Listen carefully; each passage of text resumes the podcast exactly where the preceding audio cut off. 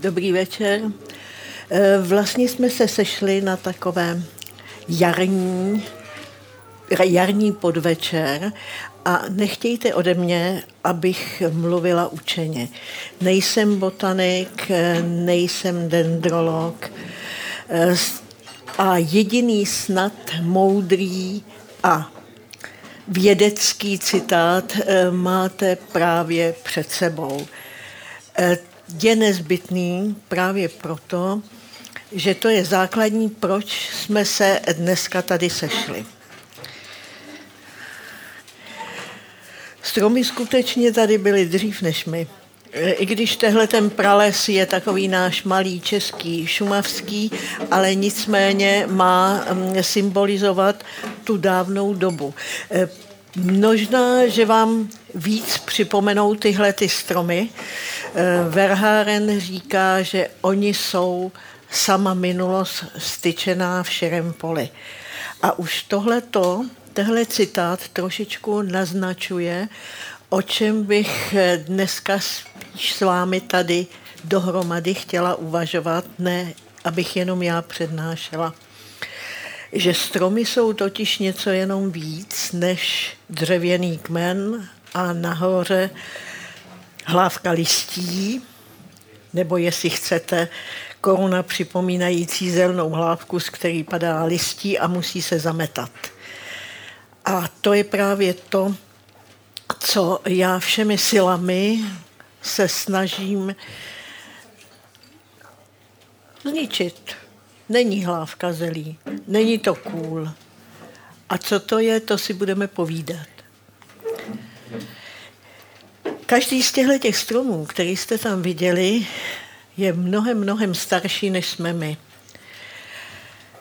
Ty stromy na nás koukají.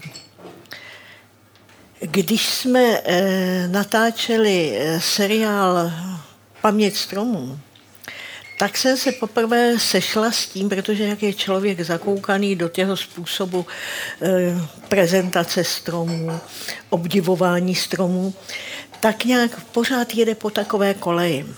A režisér mi říká, no prosím tě, teď se na nás dívají, teď co ty, že se díváš na stromy? Stromy se na nás dívají. A ono je to vlastně pravda. Když přijdete k mohutnému starému stromu, třeba takovéhlemu ve žďárských vrších, popřete se o ten kmen a řeknete si, no, ať nepřeháním, je tu třeba jenom, jenom 350 let. Ale kolik lidí se mohlo takhle opírat o ten kmen jako já?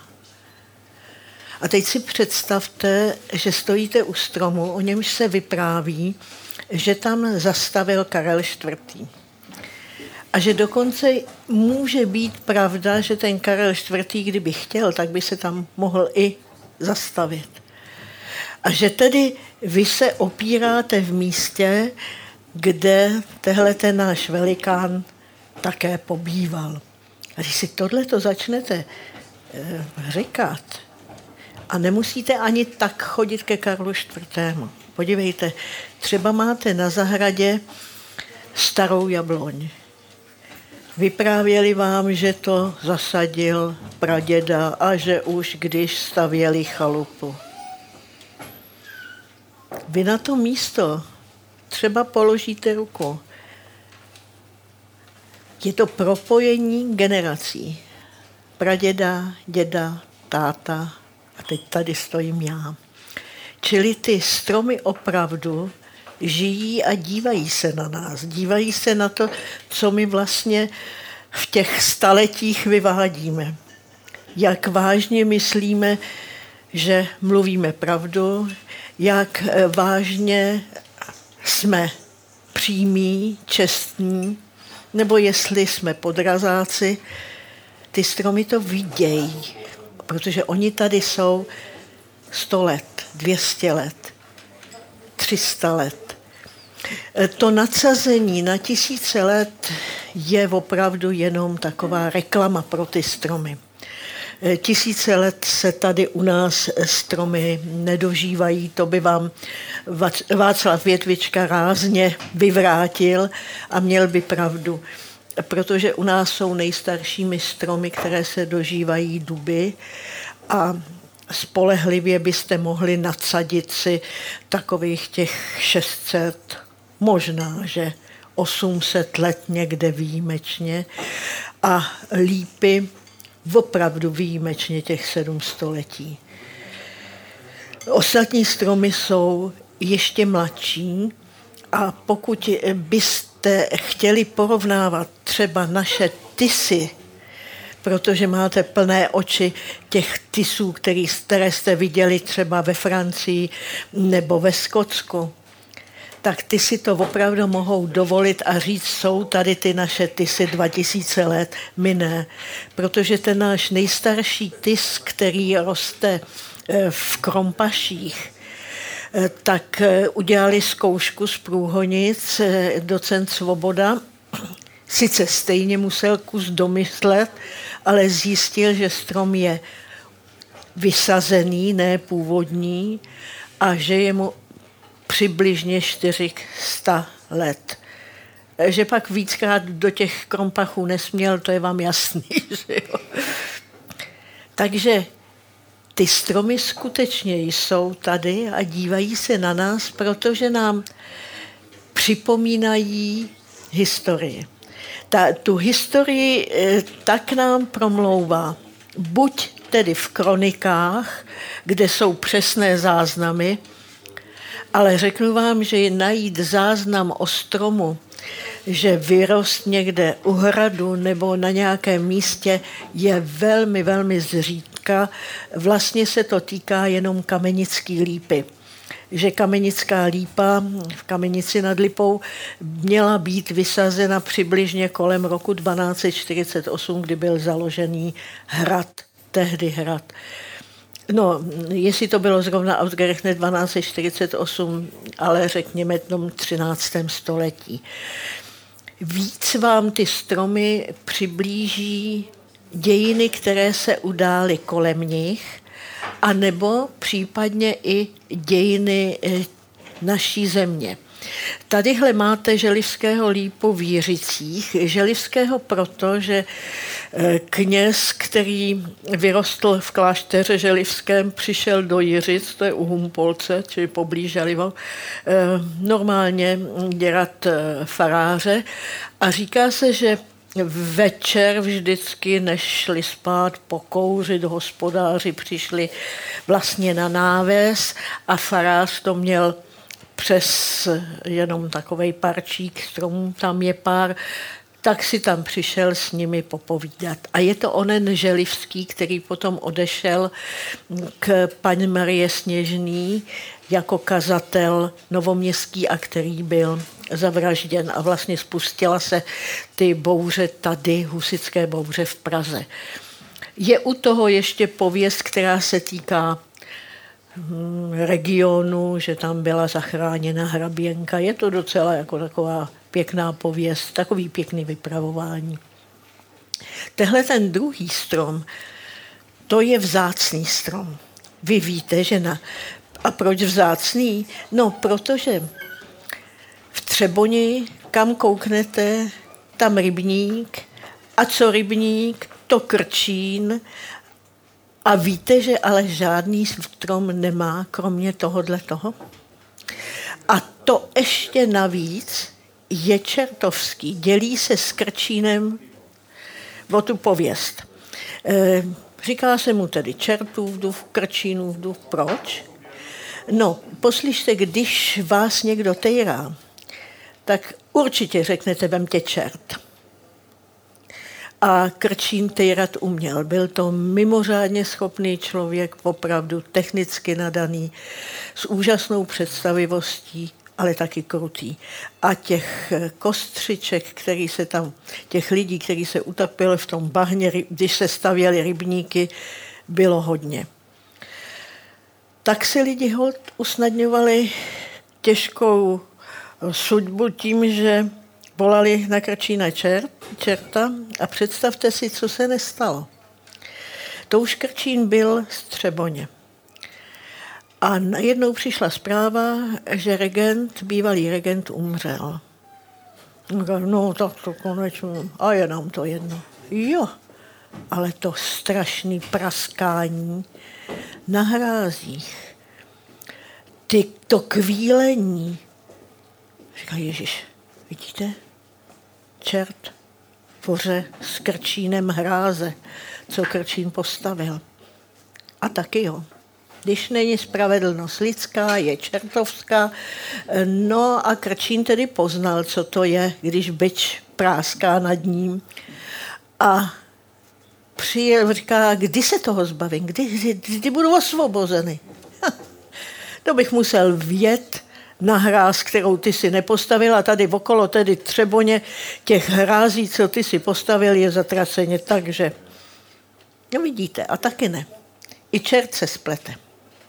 Vjel na hráz Hrádečkovskou. To je rybníček byl, teď tam není, teď už je to suchý, jsou, rostou tam normálně smrky, ale na téhle hrádečkovské hrázi kousek od Třeboně, jenom šustovkou projdete, to je taková alej e, bříz, najednou prasknul řetěz, kterým byl e, přikován Krčín k pluhu a Krčín se osvobodil. A z toho článku řetězu vidíte, jak je zesílený ten dub? No, kdybyste náhodou tohleto zopakovali lidem z botanického ústavu, tak ty by vám říkali něco, že zesílený pletivo a takhle. A ty plahvovi. Víme svý. Ono totiž účel nesvětí prostředky. A možná, že to je důležitější, než abychom věděli, jestli je to ten nebo onen typ stromu. Tady jsem vám vybrala další stromy z pověstí a záměrně jsem vám vybrala kresby. Díváte se na historické kresby, jsou staré přibližně 50-60 let. 50. Kolega některé kresby dělal v konci 50. let, něco je ze 60. něco eh, z první půlky 70. Autorem je Jaroslav Turek a jsou to portréty stromů. Skutečně vznikaly dva, tři, dvě, tři hodiny před těmi stromy. Jsou to pérovky ve velikosti, eh, ten skicák některý měl A2, některý měl ještě větší. Čili Skutečně tam byly detaily. Tehdy nebylo tolik eh, fotografických aparátů, ty fotky byly jenom takové malinké. A on vlastně poprvé upozornil na to, že existují stromy, které mají příběhy. A že vlastně ten příběh vám strom zviditelní. Což byla hlavně moje tedy e, práce, kolega mě požádal, protože tehdy jsme tady společně učili na Pohořelci, mm, abych k těm věděl, že začínám psát, tak abych k těm stromům zpracovala ty pověsti. No, pro mě to byla novinka. Já nevěděla, že existují stromy, které mají pověsti, ale mm, zaujalo to mi to velmi. Takže jsem se tomu skutečně věnovala, začala potom sama vybírat a stchánět stromy a tak dále a tak dále. A spolupracovali jsme následně na prvních knížkách, které jsme souborně pak začali vydávat v 90. letech, kdy jsem okamžitě, jak to šlo, šla do penze, abych mohla ty stromy dělat. Prosím vás, já vám tady pár knížek svých přinesla. Jsou to většinou knížky, který tedy, na který se se ehm, buď i sama podílela nakladatelsky, anebo který eh, můžu dát, protože eh, Holečková, nakladatelka, mi dala k tomu svolení. Když vás budou zajímat, samozřejmě sem ty eh, knížky jsou se značnou slevou, ale a myslím, že tam jsem taky vám vzala eh, CDčko, protože ty pověsti jsme natočili v radioservisu, takže eh, třeba paní Hrzánová tedy je parádní čert. Ale tohle to vám připomenu. Tahle ta lípa v Klokočově se jmenuje taky Královská. Právě v te, u téhle lípy se říká, že a říkají to velmi přesně, 1378. Tedy nevím, kde to sehnali, ale mně se to přesné datum líbí. Se tam zastavil Karel IV. Sles z koně bolelého stará zranění, aby si odpočinul. Faktem je, že ten Karel IV. tam mohl se zastavit, protože tahle ta lípa by ho mohla pamatovat ovšem jako krásný urostlý strom na začátku stezky, která vedla přes taková bahniště. Jinak tehle ten strom je nápadně vysoký, je to nej, vlastně jeden z nejvyšších památných stromů. Je vidět koruna nad vesnicí a ta vesnice je u Seče. Poblíž Seče je tehle ten Klokočov. No. Teď trošku vypadá jinak právě ty historické kresby nám pomáhají trošičku se e, si uvědomit, jak stromy stárnou. Vedle je jeden z mnoha e, žižkových dubů. Mezi námi těch žižkových stromů je asi 80, 90. Víte, kdyby skutečně u každého stromu se ten žižka zastavil, Eh, nebo u té studánky se napil, eh, tak eh, dějepisáři ve škole nemají o čem učit, protože by se husické vojny ne, nekonaly. Oni by tam pořád jenom svačili nebo odpočívali.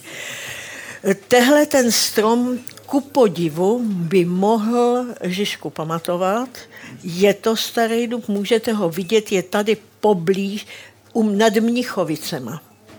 Jo, Myšlín za dvorem roste eh, ta, ten by mohl, je tam kolem něho pověst eh, docela zajímavá, docela rozvinutá, čímž je zajímavější. No a teď, ale víte, když se mi zeptáte, proč jsem tedy, proč mě ty stromy tak chytly, proč zrovna stromy, tak když se takhle zadíváte na ten strom a v duchu si říkáte, v čem to je, v čem je ta síla těch stromů.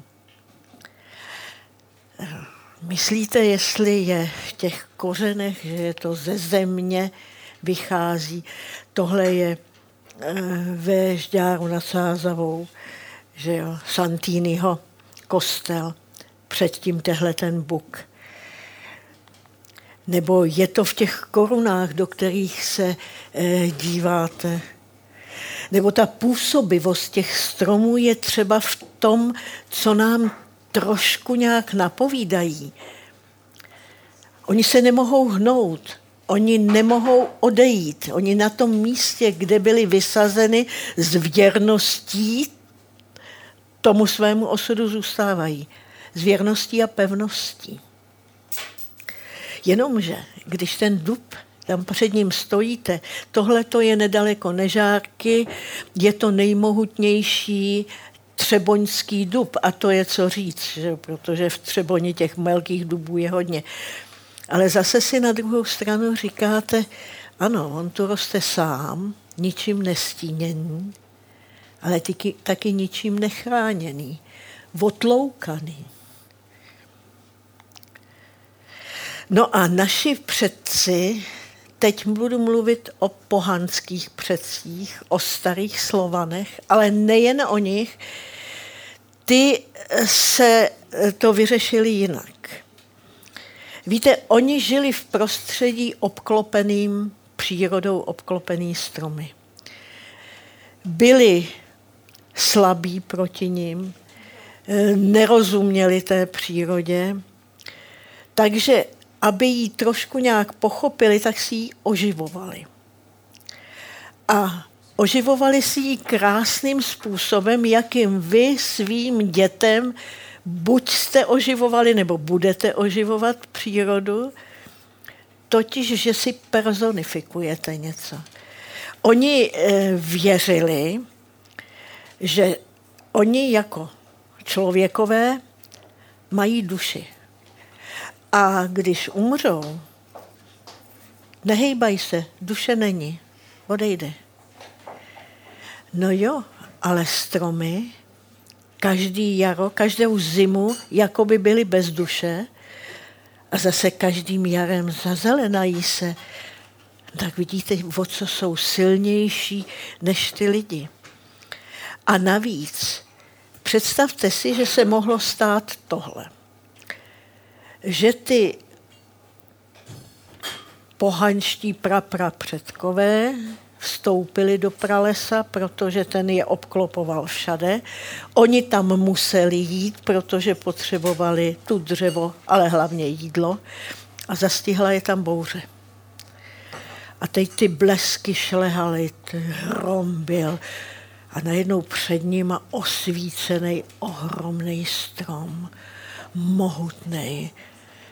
A zase tma a zase blesky, tak nechali tam všechny oběť, všechny to, co ulovili, utekli. A když se pak vrátili za pár dnů, oběť byla přijata. Ten Bůh, kterého zahlídli v té bouřce, co sídlí na tom posvátném stromě, přijal oběť. Oni věřili v posvátné stromy. Oni věřili, že příroda je plná božstev, nadpřirozených bytostí a tyhle ty mýty jim všechny usnadňovaly jejich životy.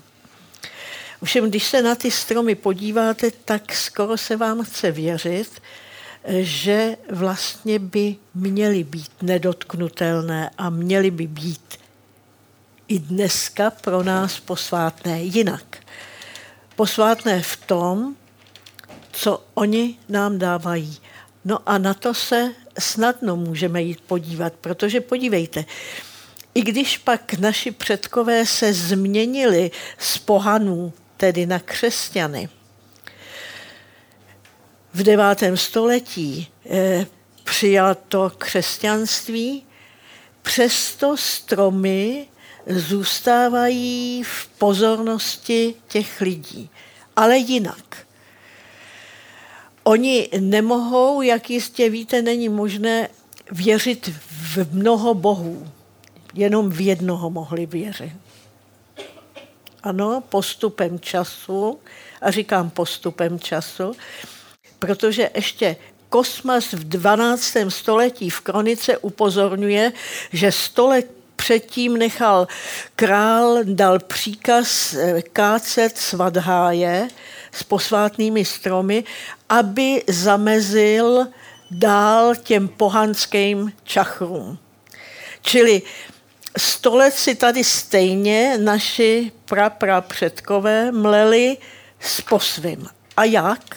No tak vy to znáte v jiné podobně, možná vy vlastně ne, vy jste mladý, ale my starší víme, no ano, museli do kostelíčka kamenného s malými združenými okénky, kde vysel nějaký člověk, asi ho to bolí, když tam je při, na kříži. Oni tam byli, oni se měli modlit, nejdřív museli, pak postupem doby víc a víc tomu věřili. Ale jejich předkové jim říkali, že ten, co jich řídí, je v lese, je na dubu, je to silný a velký pohanský bůh Perun. No tak udělali, co museli, do kostela šli a věřili dál to, co je učili dědové, pradědové. V něco nám to připomíná. My jsme taky takhle občas to museli dělat. A ještě jedna věc, kde ty stromy e, jsou velmi, velmi zajímavé a začali se naši předkové poprvé seznamovat s Biblí a se stromy poznání a stromy života. E, to vlastně se dověděli až z Bible. A já jsem si pro vás tady vypsala citáty, protože samozřejmě kněží používali eh, citáty na dokázání svých práv z toho, co ty lidi znali. A oni žili obklopeni přírodou, čili stromy nadále v Bibli byly jako jedna z možností na přirovnání, na přiblížení se těch dějů. Jenom prosím vás, uvědomte si, že v Biblii je na 140 odkazů na tvary strom stromy, 140 je tam těch, najdete těch citátů, já to nehledala, já to našla na internetu, tenhle údaj. Ale kromě toho jsou tam ještě cipřiše a jabloně a konkrétní stromy. A já, kdyby byl potom čas, tak eh, bychom o tom mohli popovídat víc, ale já vám tady našla jeden citát, který je ne ze starého zákona. Starý zákon je vlastně soubor náboženských, světských, právnických textů Izraelitů. Starý ten e, soubor této literatury Představte si to, že vlastně starý zákon je takové zakonzervovaná literatura, tisíc let před naším letopočtem stará. Ale já vám záměrně přečtu z Nového zákona jeden citát. Jestli vám to něco, nějaký souvislosti připomene, proč ne? Nový zákon je zákon, který platí mnoho tisíc let. E, je cituji z knihy Matoušovi z Nového zákona.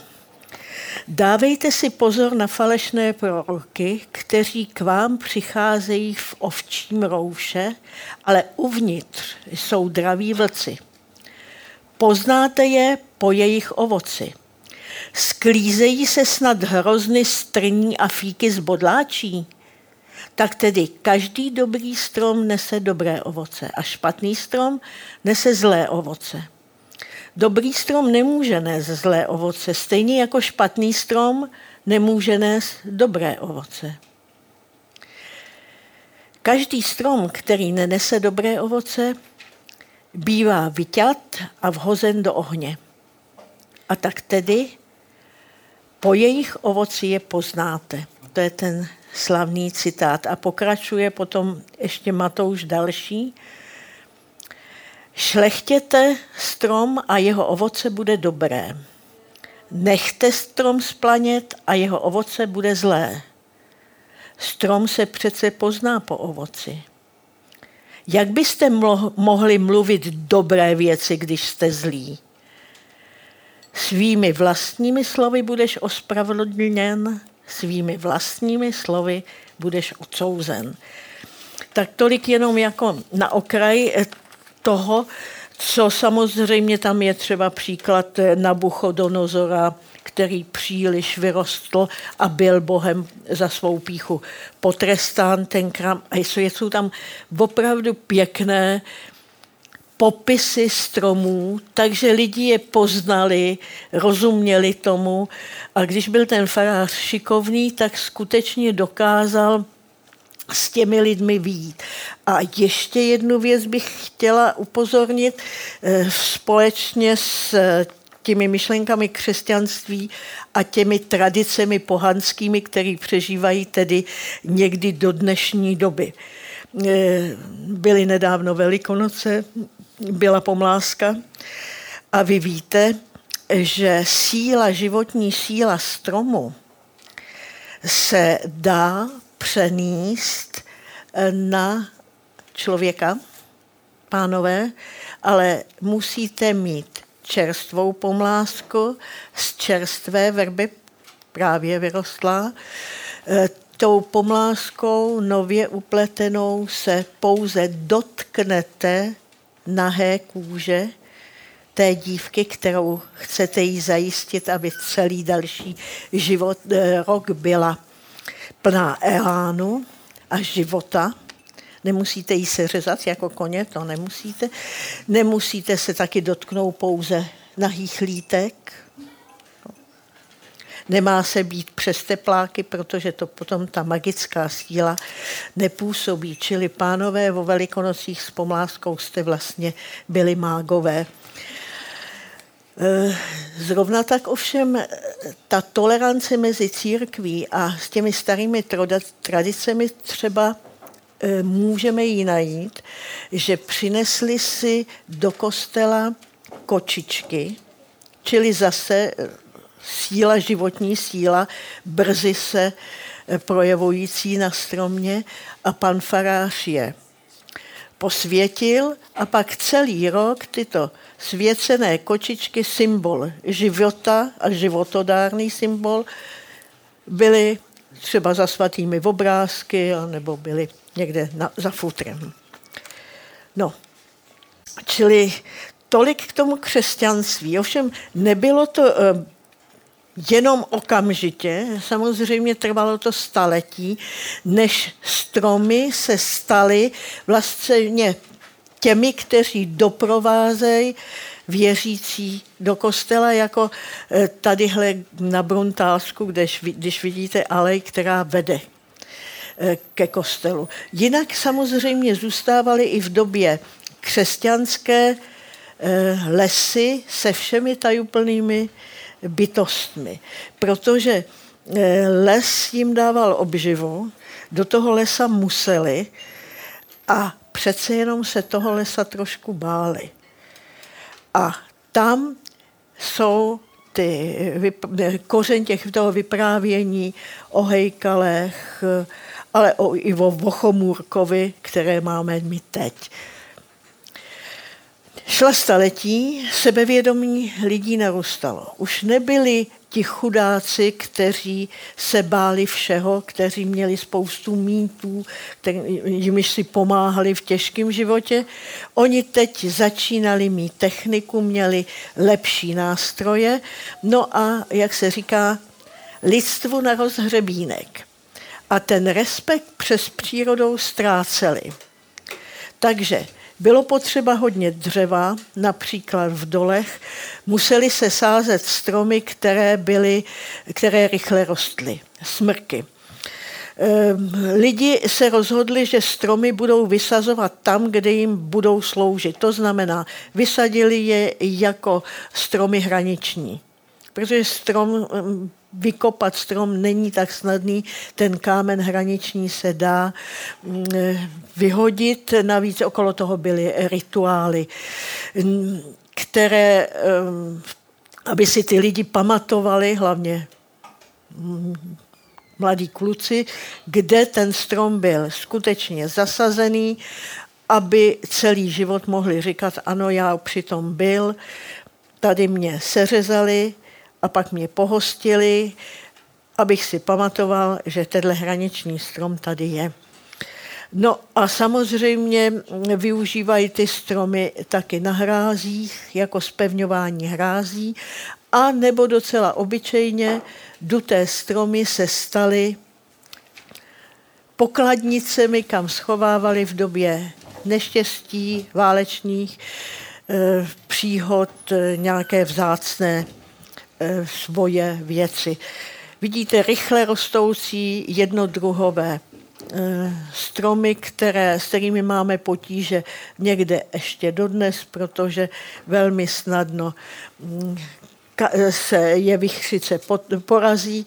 Tady máte hráz, která tato není eh, střeboně, to jsem vybrala správně z Jesenice.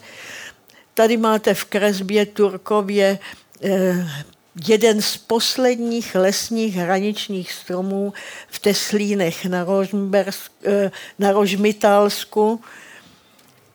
Krásný buk, ale teď jsem v poslední době tam nebyla, nejsem si zcela jista, jestli nekážu bludy, jestli ještě je. Tohle je eh, lípa, mimochodem naše největší památná lípa České republiky. Obvod toho kmenu je 13 metrů a je to lípa na pastvinách v Orlických horách a ukazovala hranice pastvin. No a abyste věděli, které stromy mohly sloužit eh, jako úkryty v klášterci nad Orlicí v Tománkové lípě, která tehdy měla uzavřenou dutinu, tak vrchem tam skovávali si eh, cenosti, protože tam samozřejmě pruská vojska eh, všade na tom Orlicku bývala. A tohle je Sklatovská půlka pašerácké lípy. No tak když pašerácká lípa, takže si tam skovávali samozřejmě zboží. Lípa v kotli na Liberecku, údajně se tam eh, schovalo 20 dětí. Eh, o kantorovi nemluvili v té bouřce, jestli se tam taky skoval. Já bych vás jenom upozornila, je to zvláštní strom a je to skutečně dokázáno jednokmenová lípa. I když vypadá, že, se, že to by mohly být rostliny, ale není. No a vedle dub v Popovicích, který si pamatuje tu strašnou bitvu 1866, v tom dubu měli vojáci rakouský polní kuchyň a pak, když je proháněli Prusové, tak eh, v, tém, v tom stromě se schovávali. Což jako mám, eh, mě napsal starý pán, který bydlel v baráku v chalupě a že si to pamatoval jeho dědeček, takže to mám písemně. Dneska už to vypadá trošičku jinak tam. No a stromy stvořejí doprovod cest. Ve Žďárských horách zvlášť je to důležité, protože tam, když je vychřice a zasfouká, tak ty stromy jim držejí cestu. Tohle je velmi krásná kaštanová alej tady na Příbramsku u Nečíně. Tak když kvete, to skutečně stojíte a zamýšlíte se nad tím, co vlastně ty stromy. Poslyšte, vyprávěla jsem vám, že by stromy měly sloužit. Občas i my s těmi stromy zacházíme, jako kdyby tady byli jenom, aby nám vyhověli a milostivě potom, že ustoupí, když nám nejsou recht a, a když bychom tam vydláždili parkoviště radši. Ovšem, vážně se domníváte, že takovýhle strom může být jenom tedy sloupem, stínem. Jenže to záleží na nás. Víte, co si od nich budeme chtít vzít. Jestli si chceme vzít to, co se dá zvážit, změřit, nebo zda chceme od nich něco víc, co nám říkají jste uhoněný, i když jste mladí, tak máte toho někdy taky zatraceně dost. A oni dokážou ty stromy člověka sklidnit. Dokážou mu nějak dodat i sebevědomí. Všem pokud chceme od nich vzít to, co nám říkají, tak je prostě musíme ty stromy vidět, musíme je vnímat, protože jinak to bude ten kůl s tou hlávkou zelí, který možná stíní. A co nám vyprávějí? No zázraky. Podívejte, tohle dole, to zelený, to je jeden z těch, kteří pak takhle vypadají na, v Brdech v Bukovém lese. Oni vyprávějí jako tahle kamenická lípa o tom, že sílu přežít má v sobě každý tvor, když ji zmobilizuje, protože tahle lípa nemá korunu tu jí srazila vychřice. Dokonce na těch vodorovných větvích byl taneční parket, což jí taky nedělalo dobře. Ale stejně všechno přežila, je podepřená ale za jakých podmínek, k tomu se vrátíme. A ty stromy nás učí spoustu věcí. Eh, vnímat přírodu, jak se eh, příroda mění. Vidíte, ze stejného místa stejný strom. Eh, jak ty stromy přijímají změny. Tohle je zase fotka z Třeboňska, z Doubí, jestli vám to někde něco říká. A tady máte ten veledub u nežárky, který jste tam ze začátku viděli bez listů. Oni ty stromy s těmi listy přece jenom jsou působivější, ovšem správně vám každý dendrolog řekne, že bez listí vidíte architekturu koruny. No ale oni dokážou přivolat vzpomínky. Přivolat něco, co bychom jinak neviděli. Tohle je jediný strom, který eh, v Lidicích zůstal, který opravdu přežil. A představte si, že eh, mi kronikář z Lidic před eh, asi 15 lety přines fotku, když jsem někde takhle řečnila, přines fotografii. V jedné z těch mých knížek jsme ji otiskli, že skutečně v roce 39 jim na návsi před kostelem, kde byla obecní studna, uhynul, um, uhynula hrušeň, tak tam zasadili novou. A ta paní, která to potvrdila, to pomáhala sázet tu hrušeň s tím policajtem lidickým.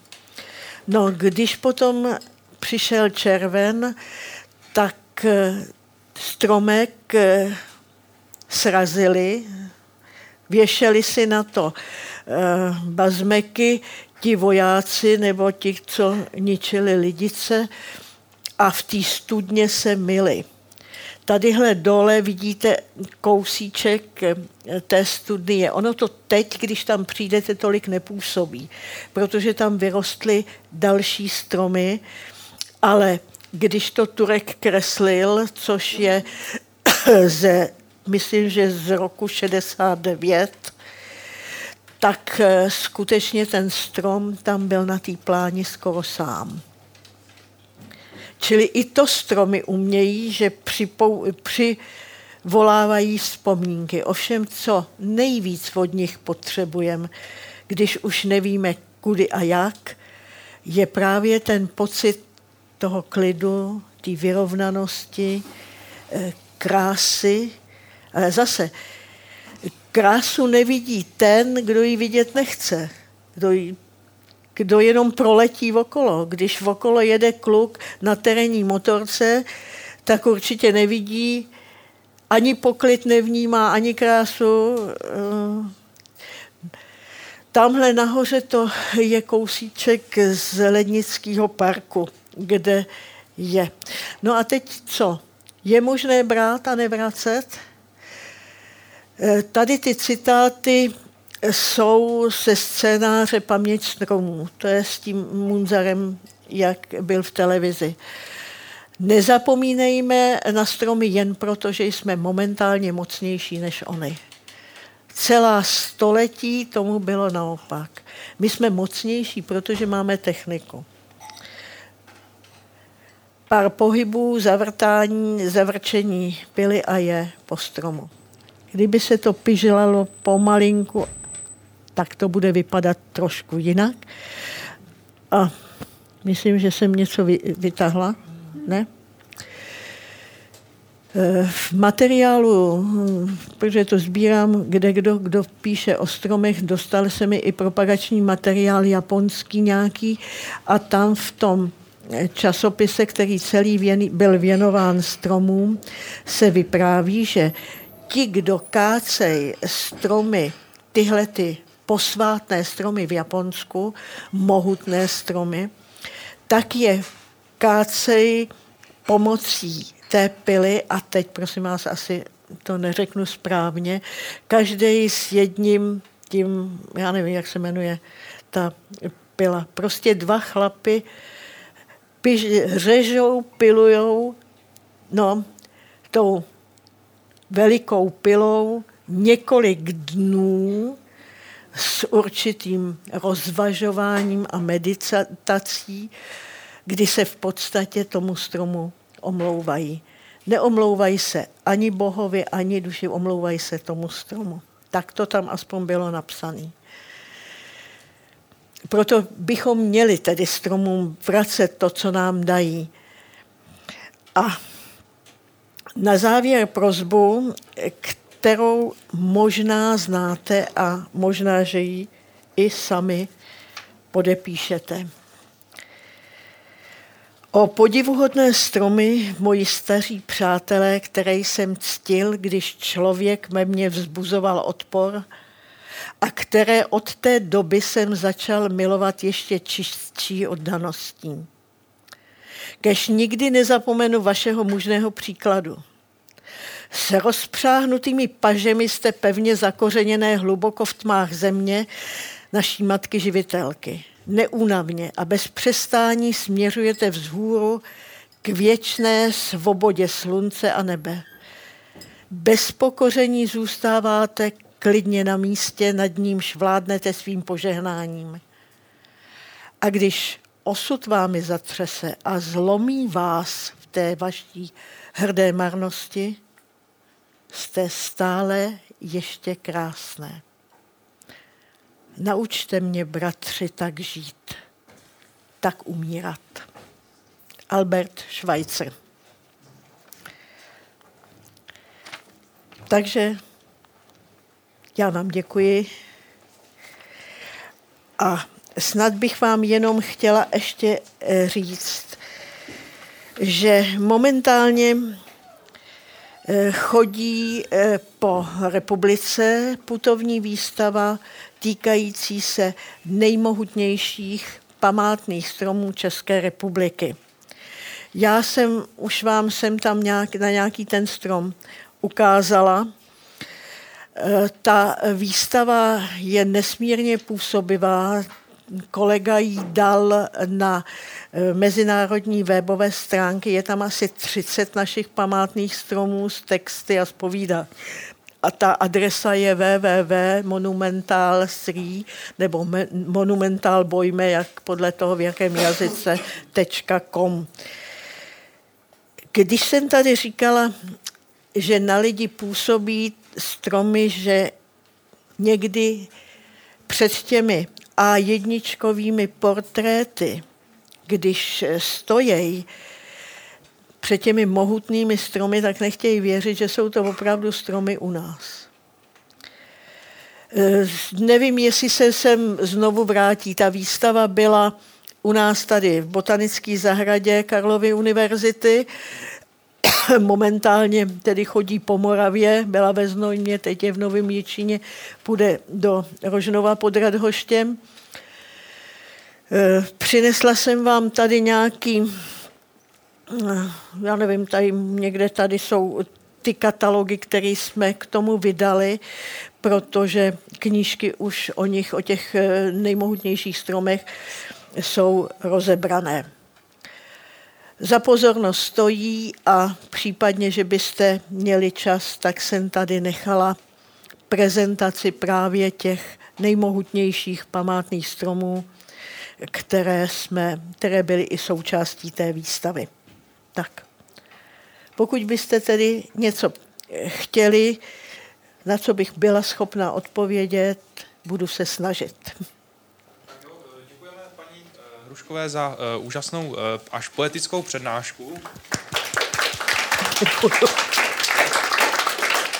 A a nyní je skutečně eh, čas na dotazy, tak a já vás poprosím, ti z vás, kteří mají dotaz, tak na mě jenom tak jako kývněte a eh, já vám dám tady ten mikrofon, protože my bychom to eh, chtěli mít i na záznamu, aby ti diváci se budou dívat na Slides Live, aby to měli nějak jako v kontextu dotaz a odpověď. Takže jsou tady nějaké dotazy, prosím. A než se tedy najdou, tak já bych teda jeden uh, sám položil. Uh, já, jelikož uh, pocházím ze Zlína, tak my jsme proslulé město álejí a máme skutečně krásné, zejména lipové áleje. A já bych se chtěl zeptat, jaká, jaký strom je takový nejoblíbenější na vysazování do alejí uh, a ne jako solitér? Nejsem dendrolog. Ale eh, pokud vím, protože jsem eh, pomáhala eh, právě s alejema a taky ta jedna knížka je o alejích, lípy bývají nejčastěji průvodci cest, ale záleží na tom, kde jsou u zámků a hradů to bývají lípy, v horách velmi často javory, protože vydrží Eh, dubové aleje jsou velmi působivé, ale většinou jsou krátké a ojedinělé. Existují také aleje ovocných stromů, to spíš tedy působivé nejvíc eh, na jaře, když kvetou. No, bohužel podstatné je, aby ty stromy byly opečovávány, speciálně v alejích, protože pak mohou být skutečně nebezpečné.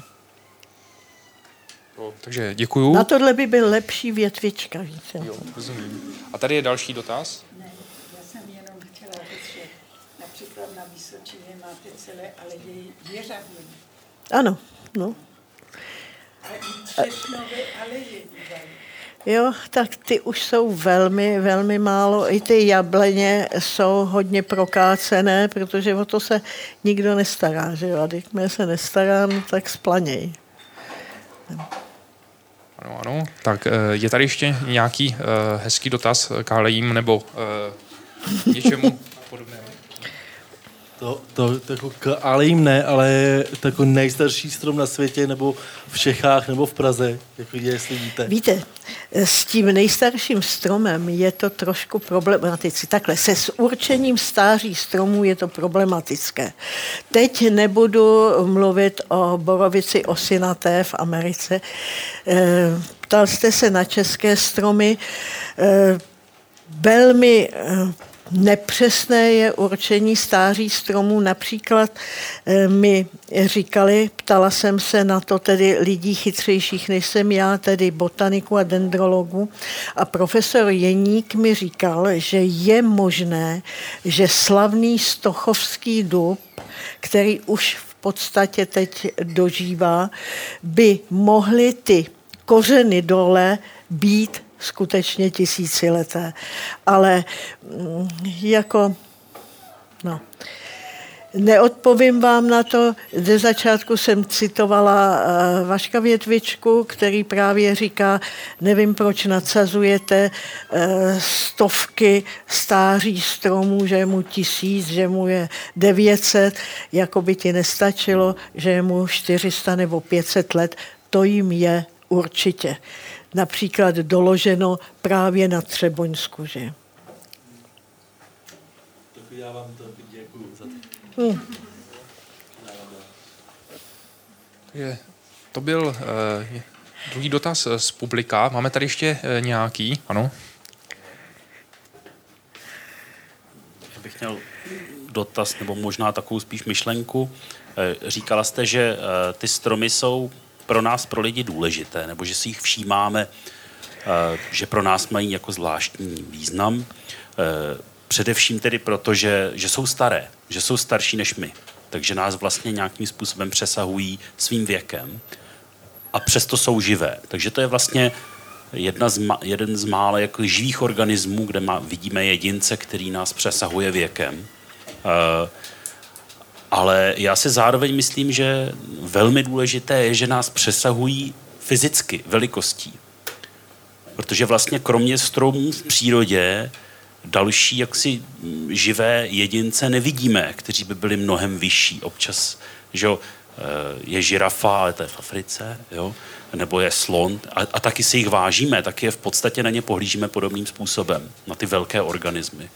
A já si myslím, že to hraje velmi velkou roli právě psychologicky, že to je něco velkého a tudíž se k tomu, si to, k tomu chováme jinak než k nějaký mrkvi, která je v zemi. A zase by asi vám Václav Větvička řekl, že existují i památné stromy, které jsou mrňavé, které nevyrostly a které dokáží tedy dlouho a dlouho žít. A nejsou to e, žádné bonsaje, takže tady mě promiňte, že ta neznalost moje přírodověda je na místě, jsem filozofka, takže tohle to doplňuju. Kdybych věděla, tak jsem si vypsala tahák. Ale ještě jednu, ano, to bohužel musím. ještě bych tam možná eh, připomněla k tomu vašemu jednu věc, o, če, o čem jsem tady eh, mluvila jenom stručně, jenom přelítla. A to je veliká užitečnost stromů, taková bych řekla nezištná užitečnost. Protože víte, obrazně se říká, že strom poskytne svůj stín i tomu, kdo ho jde pokácet. Ale já bych spíš řekla, že ten strom nám dává spoustu věcí, že tedy slogan že stromy nás provádějí od kolébky po rakev, je pravdivý, protože to je nejenom ta kolébka a nejenom potom ty hřbitovní pohřební prkna, ale oni nás tím provázejí i naším životem. Já jsem se snažila tady ukázat právě to, co si myslím, že nějak je potřeba, abychom si uvědomovali. Dejme tomu, že já tady mluvím o stromech. Kdyby byl na mém místě někdo, kdo má rád psy a ví o tom spoustu věcí, tak by vám zase říkal, že ano, tenhle živý organismus blízký člověku má být tím, o němž si uvědomuje, že má život a tak dál. Já si myslím, že totiž my nějak zapomínáme, že na tom světě nejsme sami. A že všechno tohleto patří do našeho života a že to je, čeho si máme vážit. A že jestli se tohodle nebudeme vážit, pak si nebudeme ani vážit vlastního života. Já, já vás na samý závěr jenom uh, ještě, uh, promiňte, já ještě pozvu.